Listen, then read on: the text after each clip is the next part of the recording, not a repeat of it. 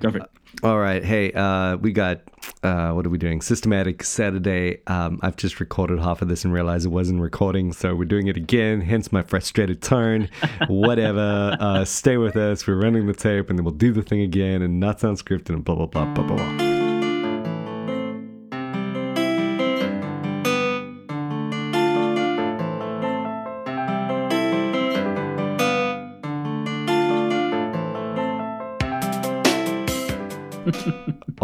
So listen, um, I my comments are lost. You know, they were they were ad hoc, they were spontaneous, they were pure genius. I can't get them again. Nick, hopefully, can remember something of what he said. Here we go. Do it, Nick. We're talking about Revelation.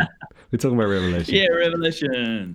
yeah, so we're, we're trying to understand the book of Revelation, and um, you were sharing uh, the lost comments of Mike was sharing about uh, your first experience. Here's my first experience. Uh-huh. Um, about ten or eleven years old, not a Christian. This guy, I think he was trying to evangelize me. Said, you know, who would win in a fight, a lamb or a dragon? And I'm like, of course, the dragon, you know. And uh, no, he's it's the lamb, and he pulls out Revelation 12, and they overcame him by the blood of the lamb. Um, Revelation 12, verse 9 to 11, Mhm. and I never forgot that. Hmm. And so, although the book, book of Revelation is a mystery to many people, um, it's a, a closed book in many ways. Um, God has given this book in order to be understood. So I thought I thought it would be helpful uh, just to look at Dennis Johnson Mhm. and what he's uh, just some of the principles that he offers in terms of understanding the book. Yeah. Uh, you and I both read William Hendriksen, More Than Conquerors, Uh huh. Loved it. and uh, he's got nine nine propositions uh, that he suggests nine nine ways to read the book. And so I see this Dennis Johnson's principles as a complement to that. Yes. So maybe some other time we should open up Hendriksen and talk through that. That's true. Yeah. Good. Yeah. So uh, let, let me just rattle them off and we can discuss them as we go through. All right. So the first thing he says is this Revelation is given to reveal. That sounds pretty obvious, but uh, it's been given in order to be understood. Yeah. And what he does is he just he, he looks at the first three verses and just listen to the emphasis on the fact that you should be getting something out of it. You should be hearing in order to be able to obey. Mhm. So it begins the revelation of Jesus Christ, which God gave him to show to his servants the things that must soon take place. He made it known by sending his angel to his servant John, who bore witness to the word of God and to the testimony of Jesus Christ, even to all that he saw. Blessed is the one who reads aloud the words of this prophecy, and blessed are those who hear and who keep what is written, Mhm. for the time is near. And so the first point is this the people of the first century were more familiar with the genre of apocalyptic literature, the particular genre that the book of Revelation is written in, and they would have had a better grasp and understanding when they first heard it than we would. So we've actually got to learn from them how to hear it. Yeah. But um, the point is this it's not a futurist reading that we, we need to indulge. We need to accept that the first century people heard it, understood it, and were able to obey it. Yeah, that's good. Yeah. Um, and we were just saying, I mean, I'm not going to go into this whole thing again, but um, you know, one of the things about that is just that you know, again, what you see if you understand. Um, and this is uh, this is one of the reasons I mentioned Hendriksen before in that um, you know he's what he does in that more than conquerors commentary. I think more than anything else um, is just show you the extreme uh, resonance. Everything uh, that John is saying in the apocalypse has uh, with with everything in the Old Testament, and it's just um, it's it it really is. It's not just that you're getting imagery like we we we got um, yesterday when reading through um, that uh, proto evangelium from James. Um, rather, what Yeah. you have here is like this correct resonance with the Old Testament, which gives it its power. Even for a new Christian, anyone who's read the Old Testament will feel that. You just mentioned the primary example there in that you know you know that the the lamb defeats the dragon. You know, you know that, and um, and it's all like that. It's not some weird and wonderful, crazy version of it. It's um, it's this, it's a symbolic bringing out of, of the Old Testament truths. And and that's you know again that would be very very encouraging to people who are about to go through difficult times who who, who hear the Old Testament regularly and and have you know uh, have held on to that as their only hope in light of what Jesus has done. So I think that's that's no, quite amen. massive. You know, not a futurist thing again. Um, you know, just to echo that yeah, point. Yeah, totally. Yeah. So I mean, I don't know if we've mentioned the four words, but you got your idealist reading, your futurist reading, your preterist reading, and your historicist reading. Mm. So your historicist is your Puritan, mm-hmm. who pegs down the book of Revelation between the first and second coming of Christ mm-hmm. and tries to match up the events with the uh, particular details of the book of Revelation, mm-hmm. usually seeing it as the Roman Catholic Church or the Roman Empire.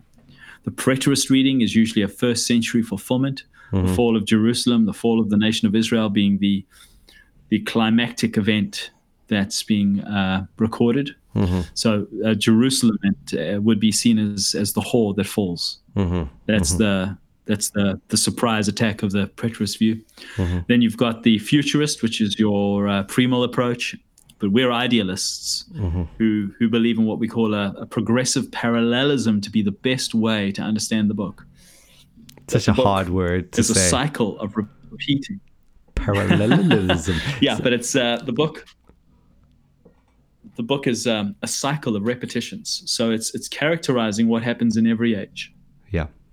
In every church age, we see the three enemies of the first beast, uh-huh. which is persecuting governmental powers. We see the second beast, which is the lamb, which speaks as a dragon's voice, which is deceiving religious powers. And then we have the uh, the whore of Babylon, which is seductive culture and materialism. And so we have persecution, deception, and seduction is the the unholy trinity mm. of the dragon um, that that works against the church. Mm. Yeah. So, yeah. second principle that uh, John, Dennis Johnson gives us is this: that Revelation is a book to be seen. And so mm-hmm. here he's obviously drawing on the visual language. Mm. Um, the book of Revelation is described as something that John saw. Mm-hmm. And so the idea of the prophet seeing is used 52 times in the book. Wow. And he saw. Yeah. Okay. And so this indicates the book's genre, and it's a guide to a reading strategy. Hmm. The visible visionary mode of the message is re emphasized over and over again. Write in a book what you see and send it to the seven churches, you know? Hmm, hmm. and so, one of the key themes of the book of Revelation is that things are not what they seem, and the symbols of events, characters, and trends and forces are graphically portrayed in a film of a flurry of images. Hmm. So just just think about some of the visual type of descriptions. The Jews are called a synagogue of Satan. Yeah, wow. Sardis has a reputation for life but is dead. Hmm. Christians conquer the devil by being martyred. Yeah. The helpless hunted church is the victor and the conqueror. So these are graphic things. The, the seemingly invincible Rome, with its political, military, and religious and cultural prestige, hmm. It itself will be judged. Yeah. A war between a slain lamb and his weak flock against the dragon and his impressive beasts and the prostitute. It's the lamb and the martyrs which overcome. Hmm. So it's it's it's visual, and you need to see these pictures. Yeah. And of course, just following the the whole visual thing, pictures are worth a thousand words. Hmm. And um, they layer meanings in, in in ways that you know are much quicker and intuitive than words can do. So if you just take one picture from the book of Revelation, think about that opening scene with the seven stars in Christ's right hand. Hmm. There's a picture. It's, it's you would just see it in the blink of an eye. But what is that? If we had to stop and unpack that picture, what do we? What do we? We, we would need to take at least a paragraph to explain it, wouldn't we? Yeah. You know, the stars. What do the stars represent? That'd be what angels. Angels, right? Okay, and they're in His right hand. All the positives. Yeah, and uh, the fact that the stars give light. Yeah, exactly. And there's and so all of a sudden, just that quick glimpse, that quick image is laden with meaning. Hmm. And this is the way the book of Revelation is communicating its truth. Hmm. It's through these word pictures. Hmm. Um, and just sticking to the nature of the symbols themselves, they're also paradoxical in nature, mm-hmm. revealing things that we can't see with the naked eye. So here's here's an example. Mm-hmm. That great city, which to the naked eye is a mass of humanity and architecture, is in fact a luxuriously dressed prostitute. Mm. So human culture is portrayed in the picture of a prostitute, and Mm-hmm. automatically we have a statement, we have a, a judgment being made about this clump of humanity Mm. through the picture of a prostitute. Yeah. Or uh, the seven kings of chapter 17, 9, and 10 the seven kings are the seven heads of the beast. Hmm. And so there you have a, a, a paradoxical symbol, something, something that's almost alien representing something else. Or how about this? The righteous acts of the saints are the bride's wedding dress in 19 verse 8. Hmm. Hmm. So you've got to tune in to the way in which the book of Revelation is revealing realities through paradoxical symbols. Yeah. Um, Yeah, that's and great. the book of Revelation does actually challenge you to understand those symbols, doesn't it? Let him who has ears, let him hear. yeah. Uh, Yeah, what the Spirit is saying to the churches. Yeah, You know? exactly. That's good because I was about to say, I mean, you know, the goal there is not to just simply, you know, read, see, and imagine whatever would come to your mind at that point, but to really piece together what what would be said in light of the story that uh, you know thus far in the Old Testament and even the Gospel accounts. Um, which I think you know, just everything you've said there, uh, you, you could totally piece that together. You know, it's not it's not foreign at all. Um, but you have to do some thinking. You have to you have to slow down. You have to let it resonate and uh, consider what it could be saying. Yeah. And so just just carrying on with the symbols, they, they are complex. and so sometimes you have one thing being represented in two different ways. And this is one of my favorite ways of understanding the book of Revelation. Three times John hears something, but when the thing arrives, he sees something different. Right. So, for example, John hears a voice says, the lion of the tribe of Judah. But then when Christ actually appears, he doesn't appear as a lion, he, he, he appears as a slain lamb. Yeah. Wow. And so you have this double reality being, you know, it's a single reality being explained in a double way. Mm, mm, Or uh, the people of God are heard to be counted as 144,000 from the 12 tribes of Israel. But when the people of God are revealed, they're a multitude without number. mm, So these are complementary descriptions of the same reality. mm. And then uh, also, you know, we hear the bride of Christ coming down out of heaven, but when she's revealed, she's a city, the New Jerusalem. Mm. And so you need to tune into the way in which symbols are. A single reality is being made, is being portrayed in more than one way. Mm. Mm. Yeah. Wow. And um, if you understand the visual nature of the way in which things are being revealed, it helps you. You become a lot more comfortable with it. You Yeah. stop. You stop Yeah. demanding uh, literal exactness from Yeah. it, don't you? Which which counters the point. You end up getting frustrated and you want to put it down because you can't understand it, which is you know not what's supposed to be happening there. Um, you know, you're meant to be meant to be the symbolism idea is meant to. It's almost like a uh, engineered form of, of of meditation in that you can't not meditate on it. You know, it, that's what's so powerful about it. You, you know, if it's bringing you to think further and leading you to this this kind of you know it, it reminds me a little bit uh, a, a while ago I heard someone say that there's a you know you've got in the Bible this kind of literature from the beginning that's designed not to give you answers up front so as to you know get get you thinking about those answers by the time they're revealed. You know, you think of Cain and Abel and in. that story, you know, and you're just like, what? Imagine reading that for the first time. You're like, what is going on there? It's so weird. And then and then it doesn't really resolve it, you know, and then it just keeps going, and you have the the theme repeat and repeat and repeat, and um, and, and eventually you start figuring out, and it's the only reason it becomes well, it's bec because you uh, have been thinking about it, even subliminally, trying to figure out what's going on in these stories.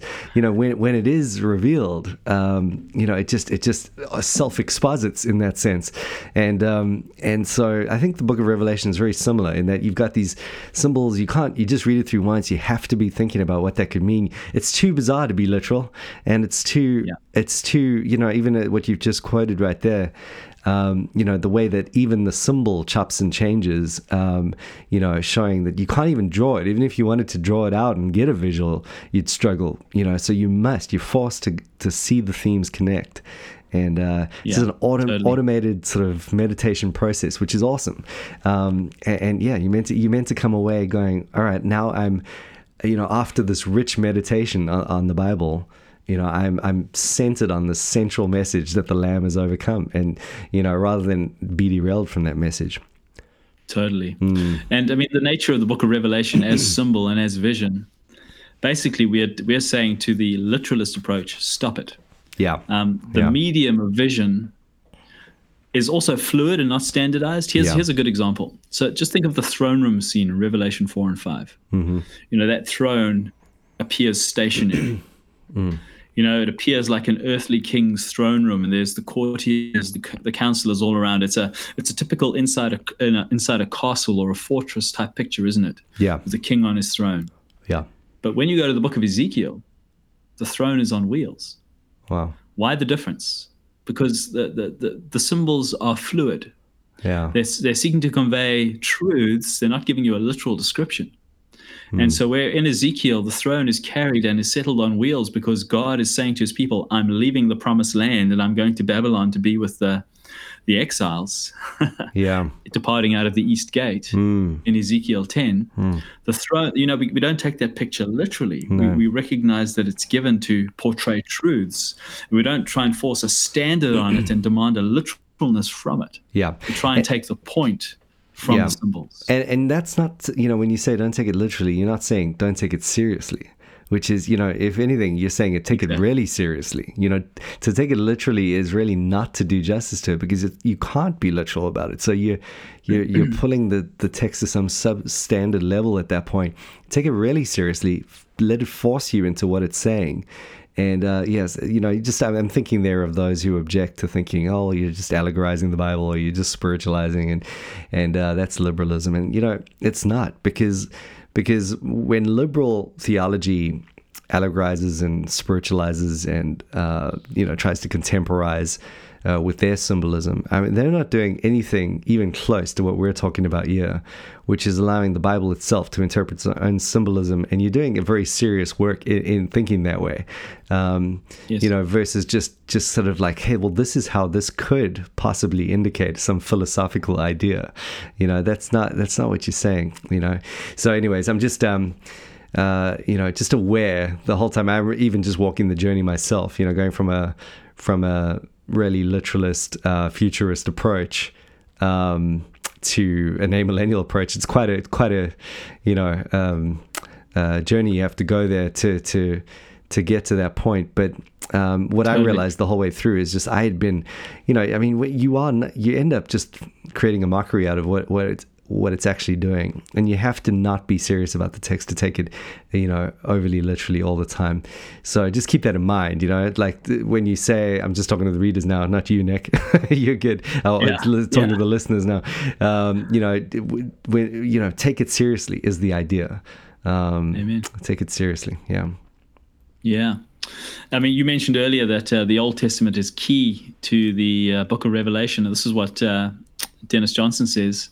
He says, Revelation makes sense only in light of the Old Testament. Yeah. He says, Book of Revelation is not only pervaded through with the Old Testament, but it in fact consummates the many themes of the Old Testament. Mm, beautiful. So the Old Testament's not merely echoed, it's completed Yeah. Great. by the book of Revelation. The book of the book of Revelation takes all the loose ends, all the strands, all the themes, and brings them into a beautiful bow and a happily ever after. Mm, Okay, it consummates the story of the Old Testament. It doesn't merely echo it. That's a hmm. vital thing to understand. yeah. And so, as you read through the book of Revelation, you do have all these Old Testament links. links. Hmm. We see that John's commissioning is similar to the prophets, like Ezekiel. Mm-hmm. The beast of Revelation is a composite of Daniel's four beasts and Daniel 7. Mm-hmm. The two witnesses of Revelation 11 are the two olive branches of Zechariah. The judgments pronounced upon Babylon in chapter 18 echo those of Ezekiel on Tyre. Mm-hmm. Um, the plagues of Egypt strike the church as persecutors. Yeah. The Song of Moses of Exodus 15 now becomes the Song of Moses and of the Lamb, Revelation 15. Mm-hmm. And uh, this is what Dennis Johnson says. He says, although exact Old Testament quotations in Revelation are rare, allusion to Old Testament imagery is everywhere.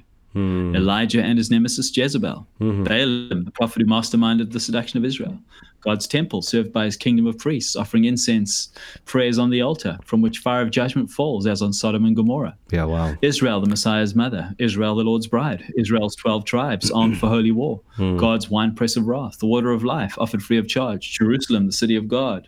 Yet God does not cut and paste Old Testament images unchanged into the texture of John's visions.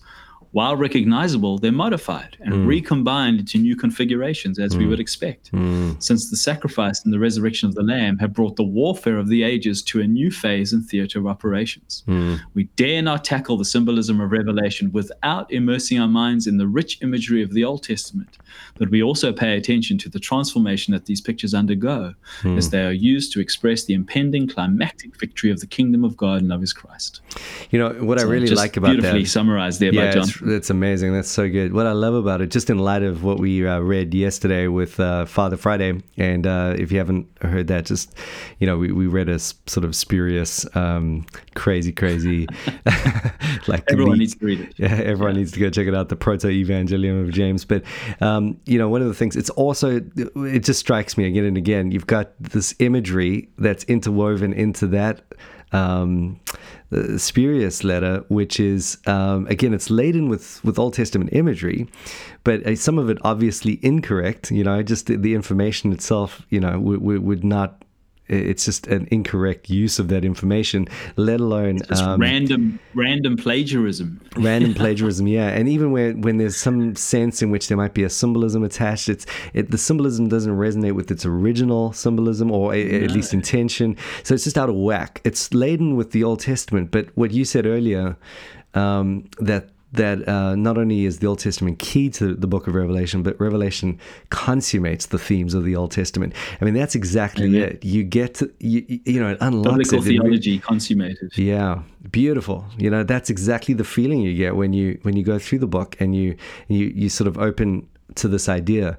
Uh, you're not just opening yourself to wild speculation. Uh, It's you're opening yourself to the the finishing of those Old Testament themes in light of the gospel, um, which is always going to take you in a very uniform way to, to to a greater or lesser extent. You know, not saying that there's no debate on on minor points of symbolism, but just that um, it- you know, you're never going to come away thinking, well, that was completely random as a compilation of ideas, you know? Um, Yeah. You know, it's always going to be in sync with what you've already very clearly been taught um, in the Old Testament and then interpreted even and crystallized for you in the New Testament. But now it's almost driven home with this final glorious climactic sort of unveiling. Um, so yeah, in that sense, it's it's understandable. You understand your New Testament already, and now it's just moving you forward in that understanding. Yeah, totally. Mm-hmm. So, uh, just probably two more principles that he gives to us. The first is numbers count in Revelation, but uh, obviously not literally. Right, right, right. Uh, numbers are very important, but they're representative. They're not, you know, literal. Yeah. And so the number seven, representing the perfection of the original creation week, is often a symbol of God's own perfection um, or the people of God. Um, the number 12 is often representative of God's people, the 12 mm-hmm. tribes. Mm-hmm. And so the, the 144,000, you know, these numbers have have meaning, mm-hmm. but uh, they can't be taken literally. No. No, they can't. Yeah. So 1,000 years, sorry, man, we don't take it literally. No.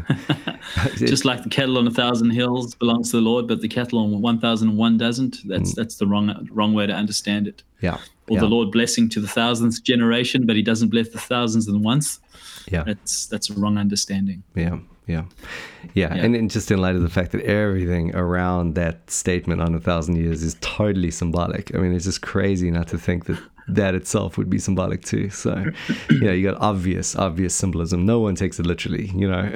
um, so, Yeah. you Yeah. know, why would you all of a sudden lay hold of this thousand year period? It's crazy to me. Cool. And then the the last principle is this: Revelation is written for a church under attack. Mm, And I found this to be an incredibly helpful point. yeah, You know, how do you? Uh, wh- it, this point makes the Book of Revelation the most encouraging book in the Bible. yes, amen. Mm, Okay, because the church is at war, but we win. mm, You know, the, the church's struggle is emphasized by the seven beatitudes that are found in the book. And Yeah. so there are seven beatitudes. I won't read them to you. You can track them down. mhm, But the blessings indicate the attacks upon the church, the attacks of persecution, false religion, and seduction. And every church receives a promise to him who overcomes. wow. And it just reminds you of your character of a, you're in a war. Mhm, You've got these enemies raging against you. You've got the Lord's provision, but you've got this incredible hope that stands before you. yeah, And so the enemies of the church are the dragon with the seven, he- seven heads, indicating his cunning, as well as the beast that wages war with persecution, the second beast with false religion, the harlot with seduction. These would have been Rome's armies and political power at the time, the emperor hmm. worship and the paganism and the wealth and seduction of Roman culture at the time. But the call throughout the book is one of persevering witness, not a withdrawal from the world, but an imitation of Christ's faithful witness unto death. Hmm. And so the book of Revelation calls the Christian to die. Yeah. Come and die. Yeah. Come and follow Christ. Yeah. You know, the devil's coming to wage war upon you. God said he could. Come and die. Yeah. Be faithful till the end, and I'll give you a crown. And so the book of Yeah. book of Revelation has the greatest encouragements and the greatest call to sacrifice and obedience. And Hmm. it's just it's just so powerful from that point of view. It's such a. I, I think um, again, uh, it's so.